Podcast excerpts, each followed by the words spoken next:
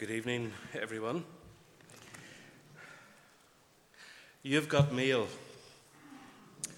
and this is part of our preaching workshop, which was the idea of our pastor when he was planning his sabbatical.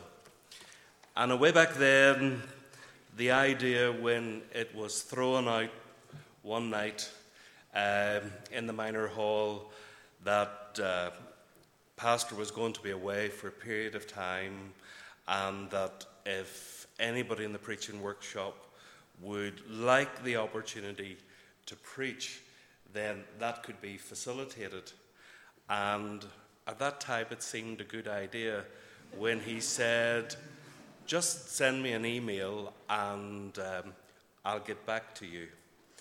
And good ideas don't always remain good ideas when you're actually in the spot and have to speak. But, however, I want to thank our pastor for giving us this wonderful opportunity to be able to bring God's word to uh, the congregation. Certainly, it's been in his wisdom and guidance to give us the opportunity. And I hope you have been uh, enjoying um, this series already. Certainly, I have thoroughly enjoyed each and every one that I've heard here in, in the church, and some um, I listened to when I was last in Alicante a few weeks ago. I spent a night listening to uh, I think, three sermons, one uh, after the other. So I have been thoroughly blessed and um, refreshed. And I have gained a tremendous insight into the book of Revelation that I never ever saw before. There is so much there. And even in this church that has been given to me because I didn't choose it, the pastor wisely in his wisdom uh, decided which church uh, we were going to actually be preaching on. But I have found so much in even this church that um, I, I, I pr- think I could probably preach seven messages on this church alone.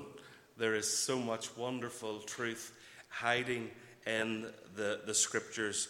And um, we will not have time to go through it all um, this evening. These are the seven churches that we've been faced with, and you've already heard people speak on five of them.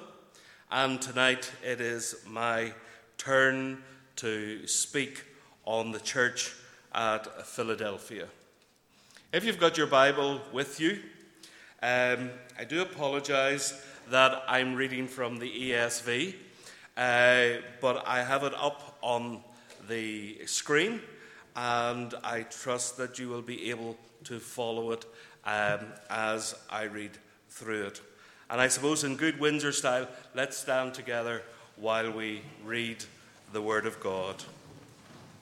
Revelation chapter 3 and verse 7. And to the angel of the church in Philadelphia, write the words of the Holy One, the true One, who has the key of David, who opens and no one will shut, who shuts and no one opens. I know your works.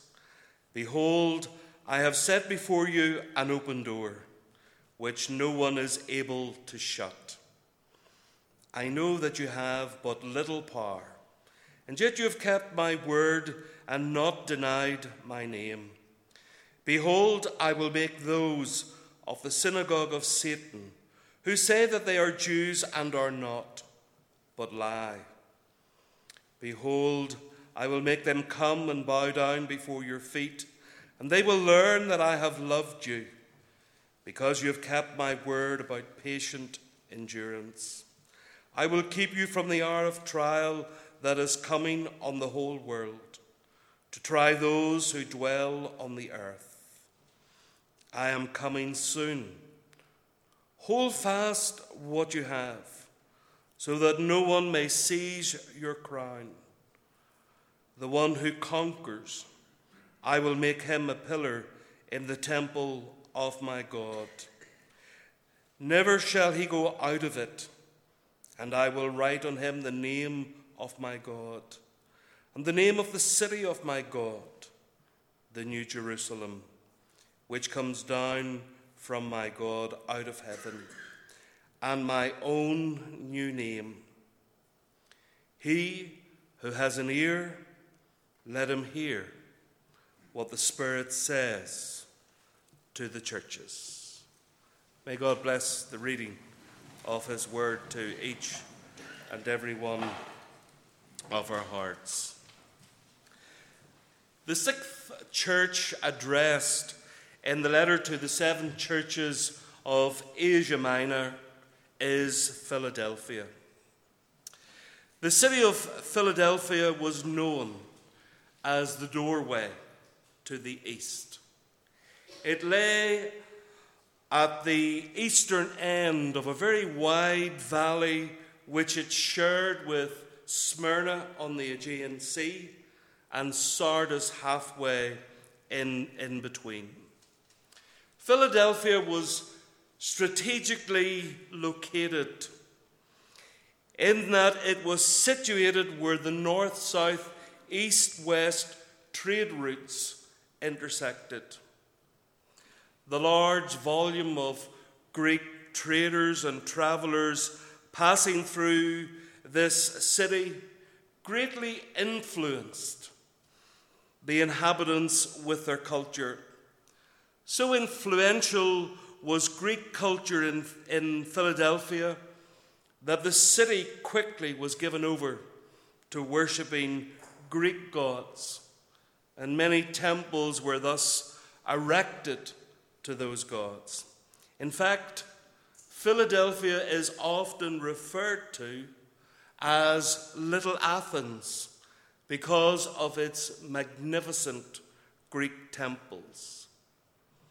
Yet within a short span of time, these idolatrous Greek worshippers turned against the local believers, persecuting them for their faith. And what made this persecution even more severe was that many of the radical Jewish citizens living in Philadelphia collaborated with these idol worshippers to actively persecute the church of Jesus Christ. The city of Philadelphia was also known for its violent earthquakes.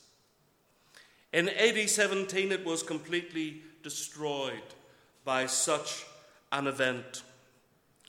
Following the massive quake, the city suffered for many years from aftershocks, resulting in continual destruction and the need for the repeated rebuilding of the city. It is recorded that many of the inhabitants of Philadelphia lived in huts outside the city due to the fear of tremors and the associated consequences. The motivation for rebuilding Philadelphia was its very prosperous, fertile location. It was widely known for its farming lands, landscape and for the abundance of vines and winemaking. In the letter addressed to the seven churches, there is a wonderful contrast that is being drawn between the location of these cities and the Church of Jesus Christ. While Philadelphia was unsafe due to earthquakes, the members of the Church of Jesus Christ were safe because of the faithfulness of the Lord. The church in Philadelphia may be insignificant and small, but it is faithful to its master. In fact, this letter, or the letter to this church, does not contain the slightest hint of rebuke or criticism from the Lord. This church receives only praise and commendation from the Lord. The Philadelphian church, in, the, in men's eyes, appeared insignificant. Note that the reference in the Bible reading to the church having little power doesn't mean that they were not spiritually strong. It just means that they didn't have or they didn't carry much clout in the city of Philadelphia. They may have lacked great authority. They may have lacked social status. They may have lacked education and wealth. But spiritually, in God's estimation, they were spiritually noteworthy. This is a church to be recommended. You see, when Christ measures a church, or when Christ gauges a church's spiritual life, he doesn't look at its size. He doesn't look at the buildings. No pun mentioned or meant, uh, Gordon, when talking about buildings and growing. But he doesn't look at the buildings. He doesn't look at the church's power and influence. He doesn't look at programs and ministries. He doesn't even look at wealth and growth. When Christ measures or gauges a church's spiritual life, he doesn't look at outward appearances. No matter how impressive appearances may be, Christ looks at the heart. He looks into the heart. In 1 Samuel chapter 16 verse 7 the scriptures reminds us for the Lord sees not as man sees. Man looks on outward appearance, but the Lord looks on the heart.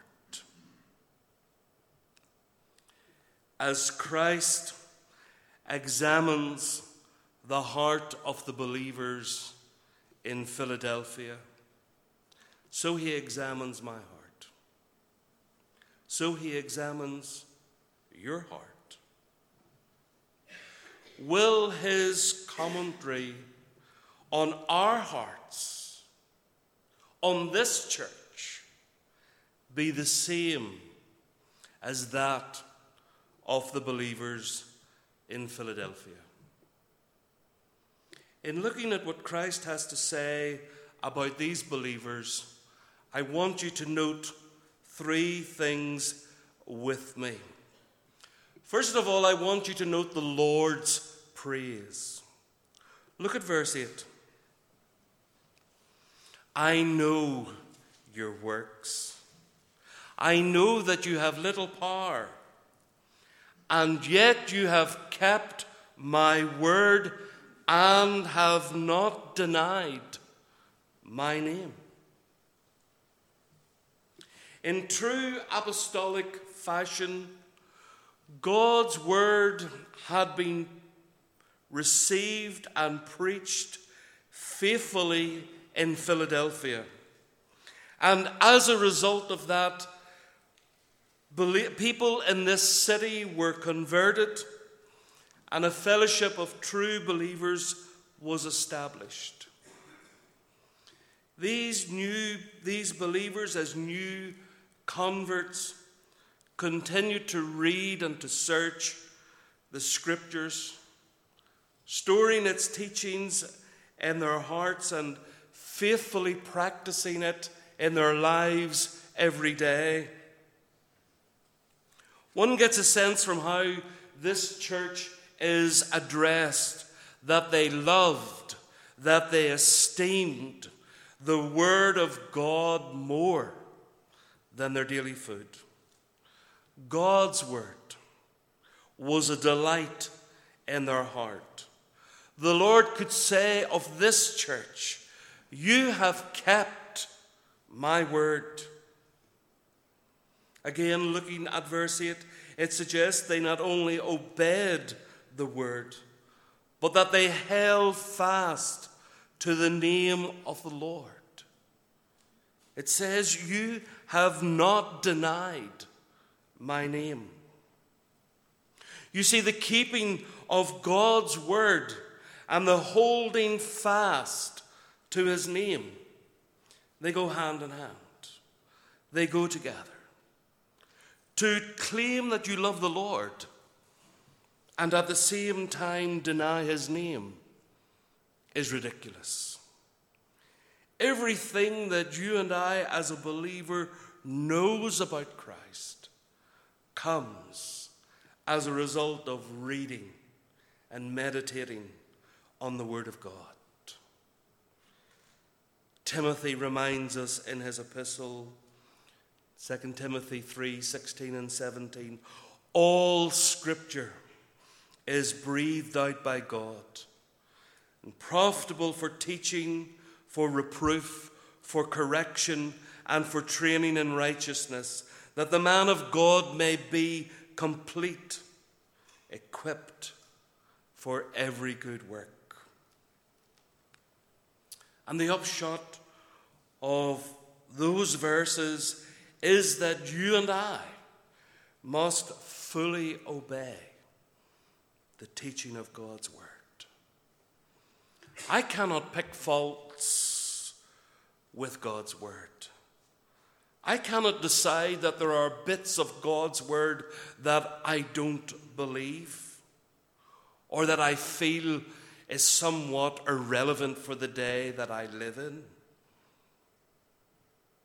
God's Word, every bit of it, must be believed and obeyed. This church is praised then for obeying God's word.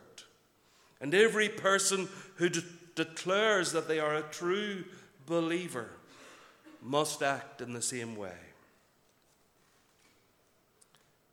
This church is praised for not denying the name of the Lord.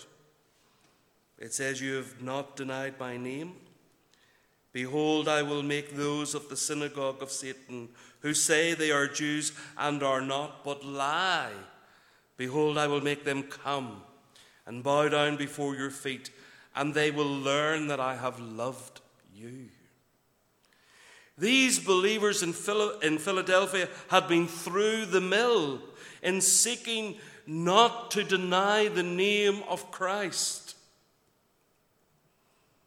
And yet, despite all that they'd been through, they remained faithful to the Lord in the face of severe persecution. Those who were persecuting the church in Philadelphia were from the same grouping as those that persecuted the believers in Smyrna.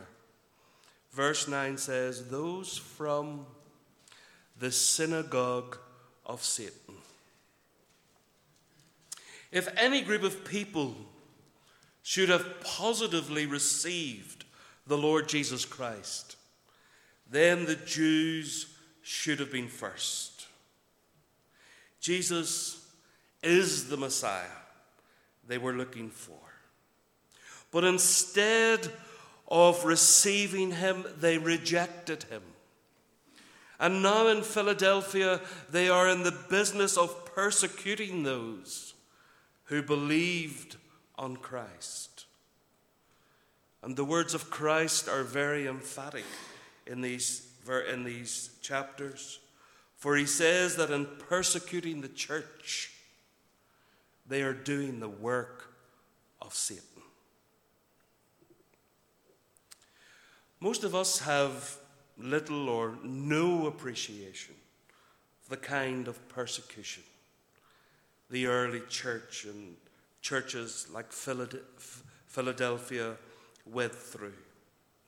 Brian reminded us last Sunday morning that we have generally no idea of the suffering of many believers in our world today. These believers were hated by the pagans and by the Jews who should have known differently. Threatened daily with the loss not only of their possessions, but their lives, ridiculed by their neighbors, friends, family, boycotted and ostracized from society. These believers stood true to the Lord. I wonder if I was placed in the same environment, would I remain true to Christ? Especially when my life might be at stake. Yet these believers could rejoice. For although they were suffering persecution, the day was approaching when it would all be over and they would be welcomed into God's presence with the well done of Christ. On Thursday of, of last week, I looked into the coffin of my sister, knowing it was well with her. For she, like these believers, had kept the faith through many years of difficulty and trial in her life. And you know, the blessing was that she was not there. But on Tuesday, when she died, she already received the well done of God as she entered into his presence. The church in Philadelphia have left us a wonderful example to follow. That even in the face of persecution and false doctrine, they were completely faithful to the Lord. They were faithful in their confession, they were faithful in their lifestyle, and they were faithful in their doctrine. The first thing that the Lord says to this church is words of praise. Secondly, I want us to consider the Lord's proposition. In verse 8, he says, I have opened a door for you that no one can close. It's interesting that the Lord Jesus Christ declares himself in John 10, verse 7, I am the door of the sheep. And again in John chapter 10, verse 1, he says, He who does not enter the sheepfold by the door, but climbs in by another way, that man is a thief and a robber. As in the days of the Philadelphian church, the Lord Jesus Christ is still the only door of salvation. He says, I am the door. If anyone enters by me, he will be saved. But the door that Christ is speaking about to this church is not the door of salvation. He's speaking about the door of opportunity. The Lord reminds this church that before it is a door of opportunity to witness to those around them.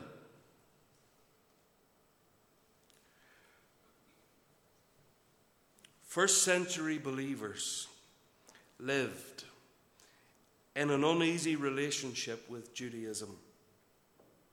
From the New Testament, it would appear that most Jewish Christians probably attended the synagogue, took part in the ritual worship, and used the Hebrew scriptures as their Bible. Then on the first day of the week, they met with those who believed in Jesus as the Messiah. In Philadelphia, it is the opinion of many sources on this passage that the door of the local synagogue was closed to these believers. The situation came about due to the fact that the Jews in Philadelphia believed that they were the only true people of God. And as such, it was they who held the keys to the kingdom of God. Consequently, then, the Jews had resorted to locking the believers out of the synagogue and refused to let them come in any longer. But the Lord says to these people who have been locked out, He says, I have the key of David. It is I, it's the Lord who opens, and no one will shut, who shuts, and no one opens. And Jesus says to these believers, don't waste your time on such trivial matters. The Jews are not true believers. They are the synagogue of Satan. Instead of worrying about doors that are closed, I have set before you an open door. You have been faithful to me in the face of this opposition, and therefore I will be faithful to you. I will use you. I will engage you. I will give you opportunity. You have steadfastly faced the opposition. You have been faithful in the small things. Now I will trust you with the greater things. Note, will you, that the word open in verse 8 I have set before you an open door. The word door, the word open, is not being used as an adjective qualifying the noun door. In the original Greek, it is the perfect participle. The perfect participle is used to denote completed action in the past. So in verse 8, the meaning is the door having already been opened, or the door that is standing open. You see, we do not have to force open any door. The door is already open in relation to opportunities. The door is open, and it is our responsibility to make every effort to go through the door in serving the Lord. Christ is the one with the key of David, and he has set an open door before the church and not the synagogue. The door of the church or the door of the synagogue may be closed to the believers, but the door to serve Christ is wide open. God has and is equipping us and giving us all the strength that we need to serve Him. Are you? Are you serving Him? Am I? Am I serving Him? Am I exploiting every opportunity to serve the Master? I have to confess that I don't think I am. I have missed opportunities. Why? Because I've permitted the fear of man to snare me. I've been too afraid to open my mouth to stand out for the Lord. After the Second World War, General Douglas MacArthur set up a provisional government in Japan to restore order. He sent to the United States of America requesting that missionaries would be sent to Japan because he said the door is now open for the preaching of the gospel. However, very few missionaries availed of that open door. And today, Japan is still very much an unreached nation with the gospel. A wonderful opportunity, a missed opportunity. How? By failing to recognize the door was already standing open. In my life, in your life, the Lord has set open doors before us. Are we availing of the opportunity? The scripture says, Do you not say, There are yet four months, then comes the harvest? Look, I tell you, lift up your eyes and see the fields are white for harvest. The Lord's proposition. And finally, the Lord's promise.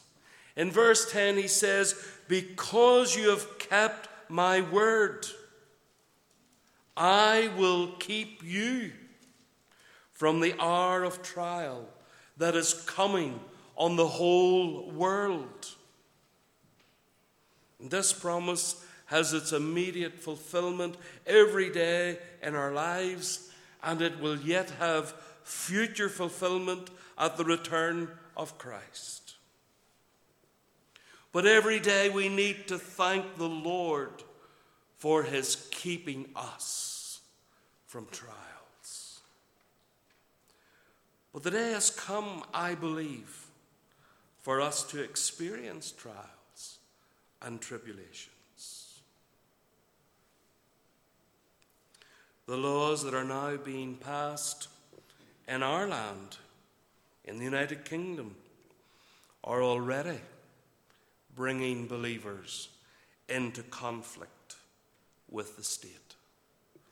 Many thought that that would never happen, but it has happened, and it will become more prevalent as we move towards the end times. How will we fare when it happens to us? Will we be like the church at Philadelphia, remain strong in the face of trial, and prove the Lord will be with us in trials? Verse 11, 11 brings a special message to the individual members of the church at Philadelphia. These believers didn't have much going for them. They were despised by men, but God praises them for their faithfulness. They had little of this world's goods, but they had something more important. They had a crown of life.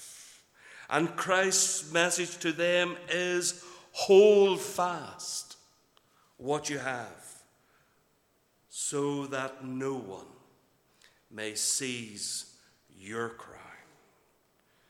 To the church at Smyrna, God promised a crown of life. But to the believers in Philadelphia, he says, The one who conquers, I will make him a pillar in the temple of my God.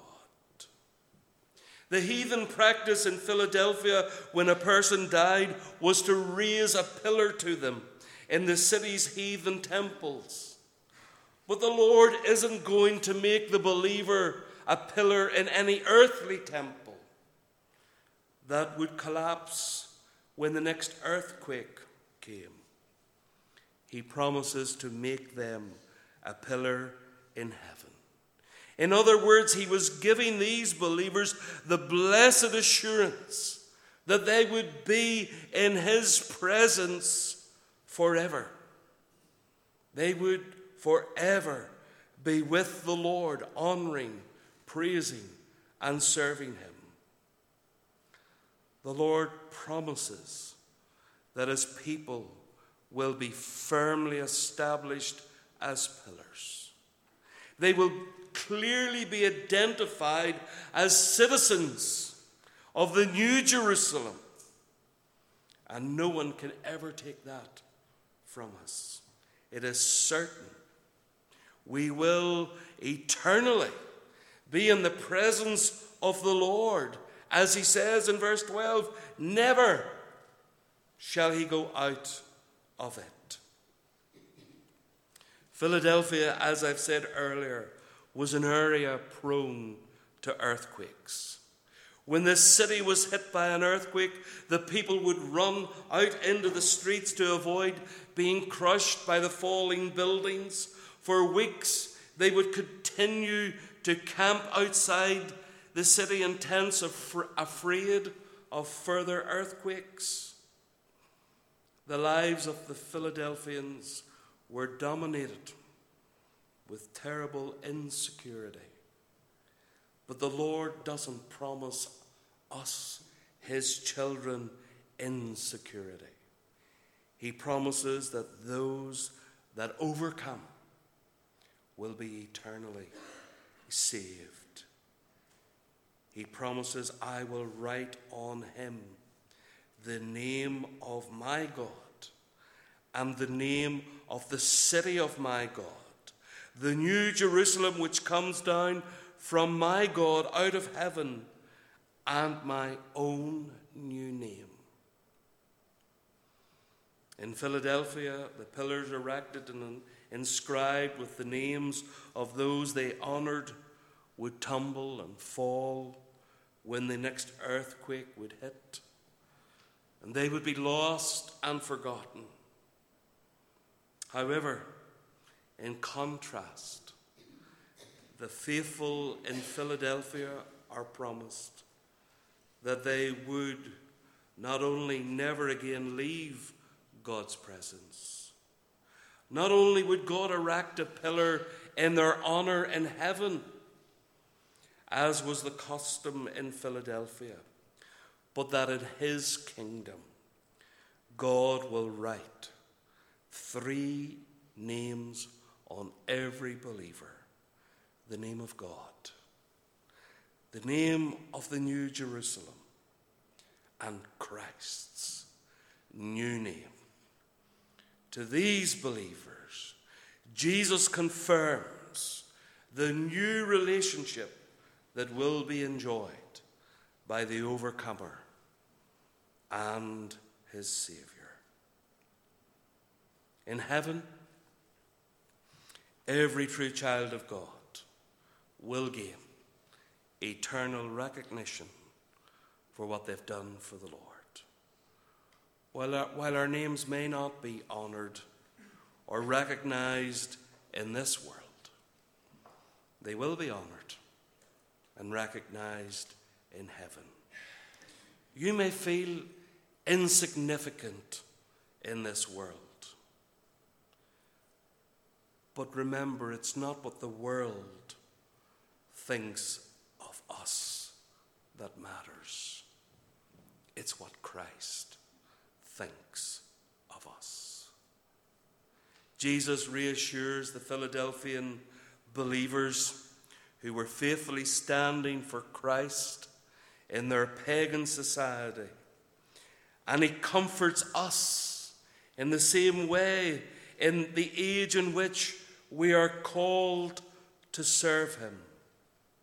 He praises them for their faithfulness. He sets before them a wonderful proposal. And he promises that they will be forever with the Lord. May we honor, may we serve him, knowing that he is truly the sovereign king that is constantly at work on the behalf of his people. May God bless his word to our hearts.